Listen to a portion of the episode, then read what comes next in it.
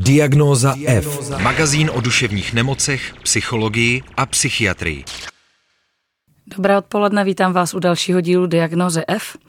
Dnes eh, budeme malinko klepat na dveře našeho zpřáteleného magazínu Hergot na rádiu Wave, ale budeme si povídat o tom, jak se uh, mohou objevit duševní obtíže, třeba i v souvislosti se životem v církvi. Mým dnešním hostem je 29-letá Monika. Monika, tě vítám. Ahoj. Ahoj Adélo, děkuji za pozvání. Já děkuji, že jsi přišla, protože téma, které přinášíš, je vlastně takové jako nečekané, nebo pro mě bylo vlastně jako překvapivé. Když jsme si připravovali mm. ten dnešní rozhovor, tak si říkala, že se spotýkala s nějakými jako duševními propady, s mm. nějakými jako nejistotami, které uh, neměly úplně nutně základ na nějaké mm. třeba, já nevím, genetické úrovni, ale pravděpodobně mohly nějak souviset jo. právě s tím, že si vyrůstala církevním prostředí. Jo, jo.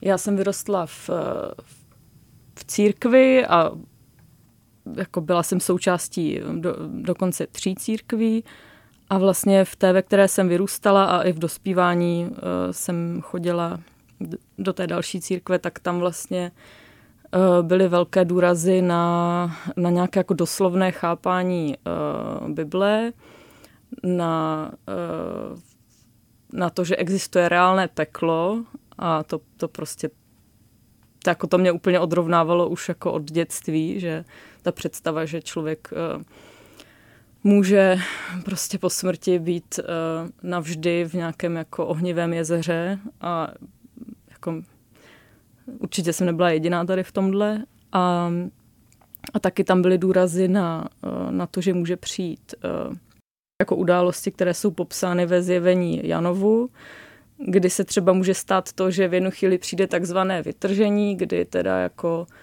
ti lidé, co jsou spaseni, prostě zmizí ze země a už budou jako v nebi a ti uh, špatní prostě tam zůstanou na ty všechny útrapy a na ty eh, jezdce apokalypsy a nevím, prostě na ty nějaké jako souboje, uh, co se tam mají jako dít na té zemi. A jak vlastně brzy jsi se s těmito tématy takhle blízko setkala? Kolik ti bylo roku? Mm, no to já úplně neumím říct, ale jako určitě už jako v první třídě na základní škole, no, jako co se dál dělo? Ty, jsi, si, ty říkáš, potkávala jsem se s těmito tématy. Mm. Uh, jak jsi je prožívala? Tak různě jsem třeba brečela, jako byla jsem taková jako, asi bych řekla, úzkostná, ale bylo to jako, dost jsem to skrývala. Nikdy jsem o tom mm, jako nemluvila třeba s rodiči, když jsem byla dítě. A vlastně ani moc nevím proč. Myslím, že se k tomu vázal nějaký jako i stud za to možná, i vlastně jako ta nejistota, anebo ta myšlenka, jako co když je to pravda, tak a já jsem nějak jako zatracena, tak ti rodiče už s tím nic jako neudělají vlastně.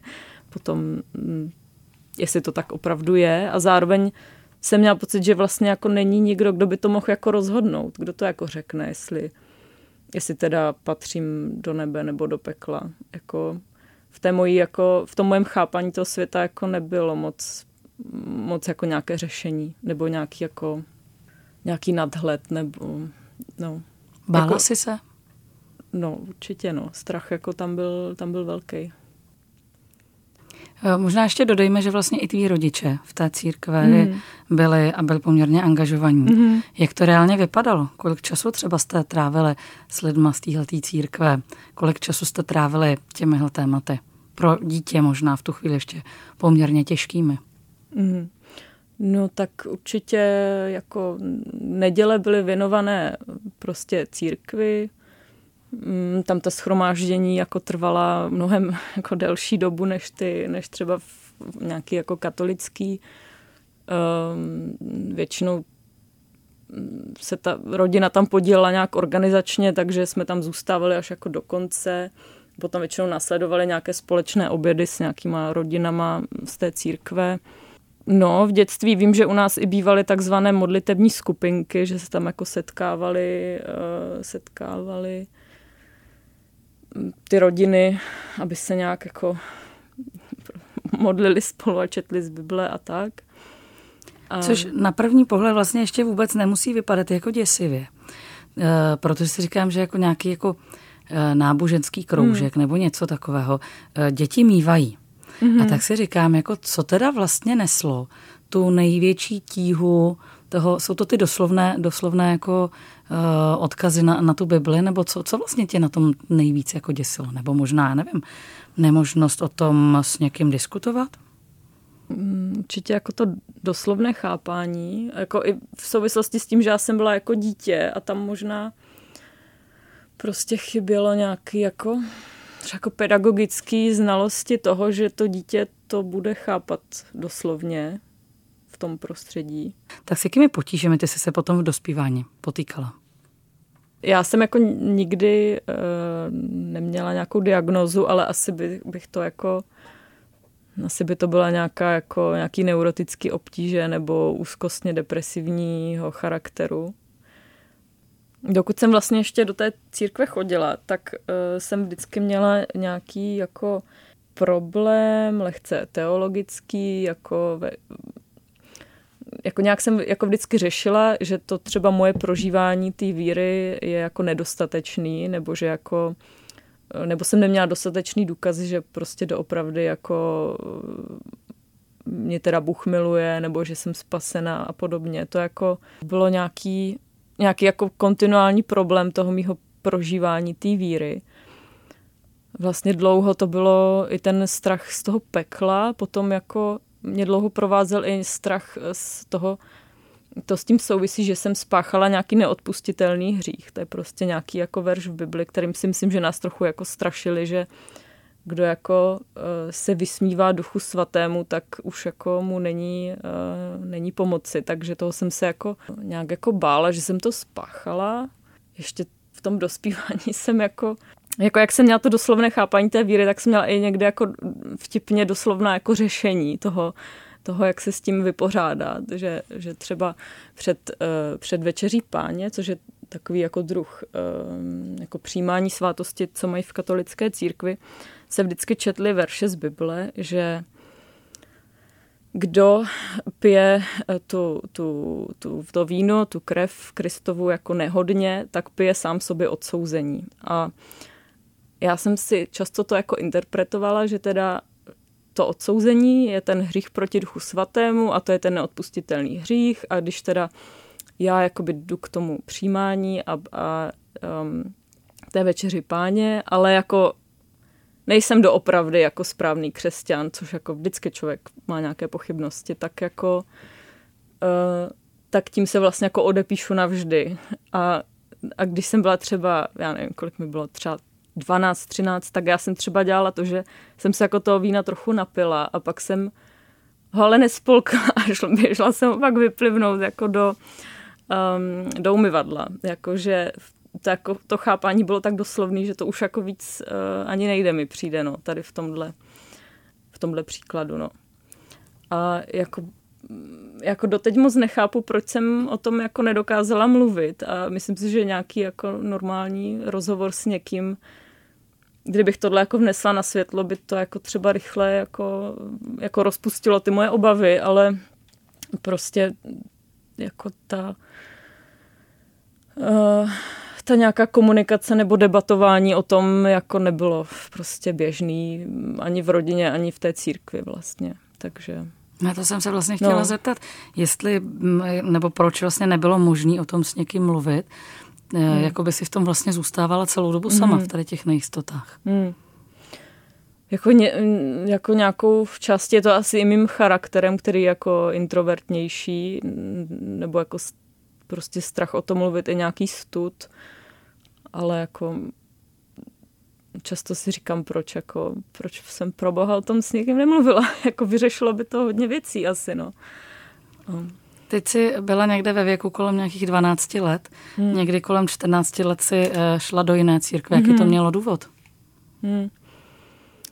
Eh, no, byla to situace, kdy mm, vlastně my jako rodina jsme přestali chodit do té první církve, kam jsme chodili a já jsem teda chvíli byla tak jako bezprizorní trochu, mm, trošku jsem jakoby s pubertou jako divočela a vlastně mě kontaktovala kamarádka právě z dětství z téhle jako z, té, mm, z toho prostředí, kde jsem vyrostla uh, jestli nechci jít na mládežnické setkání jako v jiné církvi. A já jsem teda šla, tím, že vlastně jsem byla, nevím jestli v osmé, asi v osmé třídě, tak vlastně i to, že můžu jít na to setkání těch mládežníků, bylo pro mě dost lákavé, protože tam už chodili jako ti, dejme tomu, skoro jako mladí dospělí, takže jsem jsem jakoby se tam cítila tak jako dospělejší trochu, že už jako nejsem takový děcko. No a tam mm, tím, že jak jsem říkala, že jsem tak jako zdivočila, tak já jsem si samozřejmě nesla jako hrozný nějaký výčitky toho, že nežiju tak, jak by křesťan měl a že, že jako dělám prostě hrozný věci, že jsem pokrytec a tak. A ono to jako i v té církvi jako na to byl dost důraz, že vlastně člověk nesmí být nedělní křesťan, že musí jako to žít tu víru jako pořád a, mm, a no takže jsem tam jako šla na to mládežnické setkání až jsem tam prostě jako zaplula a mládežnické setkání jako vládly mému životu prostě až do mých 22 nebo 21 let asi, no, jako v tu chvíli už bylo možné mluvit o těch nějakých obavách, nejistotách a straších, které si zažívala? No, myslím, že jsem se i s někým bavila o tom, že nemám takzvanou jistotu spasení. To jako, um, to bylo něco, o čem se jako mluvilo, i se jako na to třeba ty lidi ptali v rámci nějaké výzvy, aby ty lidi se jako společně modlili za to, za to odpuštění hříchu a spasení. No, ale tím, že ta církev byla vlastně trošku šílená v něčem, tak, eh, tak třeba jsem chvíli jako neřešila tolik to peklo už, ale řešila jsem zase jako nějaký věci, co se tam děly, což byly nějaký divný mm, jako, mm, jako manipulace v podstatě, no, eh, co se tam děly. Um, Myslíš, že to souvisí s tím, že vlastně církve, o kterých tady dneska mluvíme, kterým asi hmm. prošla, jsou uh, vlastně církve neoficiální? Hmm, tyhle dvě byly, no. To, to ani byly asi občanský združení v tu dobu. Nese to podle, tam... tebe, podle tebe nějaký jako rizika právě, právě toho zneužití třeba té moci v církvi nebo, nebo nějakých manipulací, nějakého vlastně poškození těch lidí, kteří se účastní? No určitě ano. Jako ráda, ráda bych řekla, že jsem ráda, že v té třeba katolické církvi, která má nějakou strukturu a, a jako odpovědnosti a autorit se tohle jako neděje, ale tam se to zase jako děje taky, no, tak uh, nevím. Ale řekla bych, že tam v, těch, v těchto jako evangelikálních církvích, kam jsem chodila, je to specifický v tom, že je tam kladený důraz i na nějaký jako nadpřirozené projevy nebo něco, co se tak jako interpretuje, což jsou nějaké třeba proroctví eh, nebo takzvané mluvení jazyky, to je, že člověk si tak jako mm, trošku jako žvatla, ale bere se to, že skrz něj mluví duch svatý. A mm, no vlastně se to odkazuje na vznik první církve, kdy jako tohle se dělo, nějaké jako uzdravování, zázraky, jako to hodně, to hodně jelo. A vlastně ten jako ta postava autority, se kterou jsem se tam setkala, jako někdy i uh, prostě třeba ta manipulace spočívala v tom, že on říkal, no, jako Bůh mi řekl, jako on mi dal takové slovo o tom, uh, že je tady někdo, kdo o mě mluvil, prostě, kdo mě jako v podstatě pomlouval. No a já teďka chci, aby ta osoba dříve, než přejdeme k k té večeři páně, aby se mi šla jako omluvit. No a teďka jako tím prostě nějak, jako myslím, že všichni, kdo tam byli, tak o něm třeba nějak mluvili, protože eh, jako se už jako děli nějaké konflikty v tu dobu. Jakože ta manipulace tam je možná v tomhle směru, no, že ti lidi vlastně jako věří, eh, že, že nějak jako Bůh v tady téhle církvi jako více k lidem mluví. Můžou si tam zažít i nějaké jako věci, které považují za nějaké jako nadpřirozené a, a jako o to víc tam třeba mají tendenci zůstat. To byl třeba jako můj případ. Jo. Tam, tam prostě bylo takové jako černobílé vidění mm, světa, rozhodně toho, jako kde jsou ti uh, jako opravdoví křesťani, ke kterým opravdu Bůh mluví, což jsou ti, kteří mluví těmi jazyky a tak dále, kde se prostě děje uzdravování a tak, kde jako moc boží prostě působí a, a pak jsou ti, pak se podívejme na ty lidi v té katolické církvi, no to jako ani se nepovažovalo za křesťany, jo, ti tam prostě jako vůbec to nemají v pořádku. Pak byly třeba nějaké mm, jako církev, do které já jsem pak jako nakonec přešla v rámci tady těchto jako konfliktů, co se tam děli, což byla církev bratrská, která je taky protestantská, taky jsou tam některé třeba sbory, kde jako se mluví jazyky nebo něco se tam děje, ale no prostě není to jejich jako nějaká jako hlavní charakteristika. Tak on vždycky říkal, no podívejte se k ním, tam Bůh k ním jako nemluví, oni tam jen sedí v těch lavicích a jako nic tam jako neprožívají a, mm, a jako byl tam i důraz na to, že vlastně člověk si musí jako to svoje spasení nějak jakoby držet a když jako nebude v té správné církvi, tak um, může jako odpadnout od Boha a toho jako jsem se i vlastně bála, no, že, se mi, že se mi může stát. Ty jsi zmiňovala strachy a nejistoty. A taky to, že rodiče v té první církvi byli hodně aktivní, hodně angažovaní. Eh, ale zároveň, že s nima nebylo moc možný mluvit o té situaci. V tom tvým dospívání potom už třeba to téma bylo možné otevřít, bylo možné s nima, protože oni vlastně, vy jste odešli všichni mm-hmm. z té první církve. Mm-hmm. Otevřelo to nějakou jako možnost diskuze? Bezpečné mm. diskuze? No, tak byly takové jako střípky, no.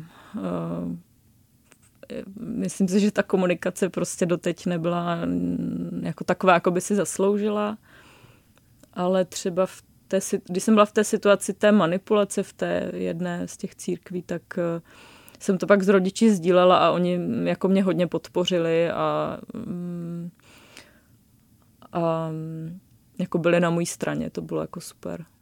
Moniko, jak jsi se, jak a kvůli čemu jsi se vlastně do stacionáře dostala? Tak um, asi hlavně proto, že nějaké moje uh, potíže nějak gradovaly a už, uh, už jsem vlastně asi jako přestávala trochu jako fungovat normálně. A um, zároveň jako jsem si to i chtěla zažít po tom, co jsem si jako o tom něco zjistila, co to vlastně obnáší ta skupinová terapie, tak uh, mi přišlo, že by to pro mě mohlo být jako hodně prospěšné. A taky jsem jako do individuální terapie docházela už docela dlouho a, a ale jako ne teda třeba každý týden, jenom já jsem chodila něco 14 dní a přišlo mi, že už to jako nic moc uh, mi nepřináší a že bych chtěla nějak na sobě pracovat intenzivněji. A taky, no, taky prostě ty moje obtíže byly takové, že už uh, jsem si říkala, no tak to je teď ideální jako jít na nemocenskou a mm, prostě věnovat se tomu. Můžeme být konkrétní ohledně těch obtíží? No, tak byla jsem jako hodně úzkostná, měla jsem jako mnoho katastrofických scénářů, jako i z nějakých uh, běžnějších věcí, že jsem byla v takový křeči jako vůbec něco dělat a um, i vlastně jako v práci um, jsem tam třeba přišla, byla jsem úplně jako tím vším zavalená, i když jako třeba objektivně toho nebylo tolik, ale uh, až jsem jako se z toho tak jako zhroutila, brečela jsem a pak jako jsem to doháněla, jako až když jsem se nějak dala dokupy. Um, Měla jsem taky časté bolesti břicha a um, nějaký stud. Prostě mývala jsem takový období, kdy jsem se tak jako v tom trošku jako propadla a a nebyla jsem úplně schopná nějak fungovat. No. A vnímáš tam teda tu spojnici toho, že to byly potíže, které prostě fakt vznikaly postupně v tom dětství a nějak se jako vyvíjely, až došly tady do toho, nebo tam ještě byly nějaké jako další, další zlomové okamžiky, které jsme zatím třeba nezmínili? Jak vlastně těm svým mm-hmm. potížím dneska mm-hmm. rozumíš? Mm-hmm. No já to asi vnímám tak, že v, že v tom jako dětství to pro mě bylo nějakým způsobem traumatický a prostě mě to formovalo do takové jako úzkostem náchylné jako osobě a že, že prostě jsem neměla vybudovanou nějakou jako odolnost dobrou. nějakou osobnostní a jako schopnost nějak jako mm, dobře pracovat se svými emocemi a nějak regulovat to svoje prožívání. A to myslím, jako, že je určitě velkou částí těm, tím jako tou jako bezmocí, co jsem prožívala v, tý, eh, v důsledku té církve. Jak dlouho jsi byla ve stacionáři? A trvalo deset týdnů. To je příjemná doba. To, byla, to bylo deset týdnů pro tvoje duševní zdraví. Mm-hmm. Mě na tom tvým příběhu uh, vlastně hrozně zajímá, nebo jako zaujímá to, že my jsme tady zvyklí v diagnoze F mluvit i v kontextu těch konkrétních diagnóz mm-hmm. a my se dneska bavíme úplně mimo ten rámec. Mm-hmm. Jo, ty vlastně říkáš, nemám konkrétní diagnózu a mně přijde velmi důležitý, že to říkáš právě proto, že si myslím, že nás poslouchá spousta lidí, kteří mm-hmm. nemají tu medicínskou značku v těch papírech, jako by ta medicínská značka legitimizovala, ano, ty můžeš mít potíže.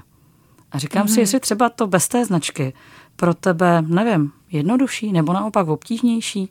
Mm-hmm. Uh, no, tak já, já jsem určitě nějakou dobu uh, si hodně jako studovala různé možné diagnózy i vlastně uh, jako třeba v USA jsou různé psycholožky, co, co vyvinuli nějakou teorii jako um, religion, trauma, uh, disorder a takový jako různý um, jako právě diagnózy, které by to mohly nějak jako vysvětlovat. Ale už ta diagnoza pro mě přestala být nějak důležitá. No. Beru to tak, že mm, prostě mm, nějaká se mám sklon nějakým potížím, teď se teda cítím mnohem jako silnější a odolnější a, mm, a už to pro mě není tak podstatné, no, teďka. Ale tak je nutno říct, to asi tady řešíte, že mm, že jako není tak jednoduché získat nějakou diagnózu, anebo člověk naopak bude získat nějakou špatnou a, a vlastně já jsem v, ta, v té své péči o duševní zdraví jsem vlastně nikdy nebyla v momentu, kdyby byl někdo, kdo by mě i mohl diagnostikovat, protože mm, psychiatr měl na mě tři minuty a potom ty, um, ty lidi Vlastně ten stacionář je specifický v tom, že oni se tam taky tolik o ty diagnozy nezajímají. Oni prostě vedou ty rozhovory nějak a a pokud ji někdo má, tak to samozřejmě berou v potaz, ale spíš se zaměří na, ty jako, na to, v jakém stavu se ten člověk nachází, jaký má potíže a, a není to nějaká podmínka pro to tam vstoupit. A to si myslím, že je skvělý. Co myslíš, že ti nejvíc pomohlo na té tvojí cestě dostat se do situace, kdy říkáš, vlastně se cítím lépe a nějak jako pracuji se svými emocemi, se svým duševním zdravím? Mm-hmm. tak určitě to, co jsi teď řekla, jako pracovat s těmi emocemi, nějak se jako vnímat a brát vážně.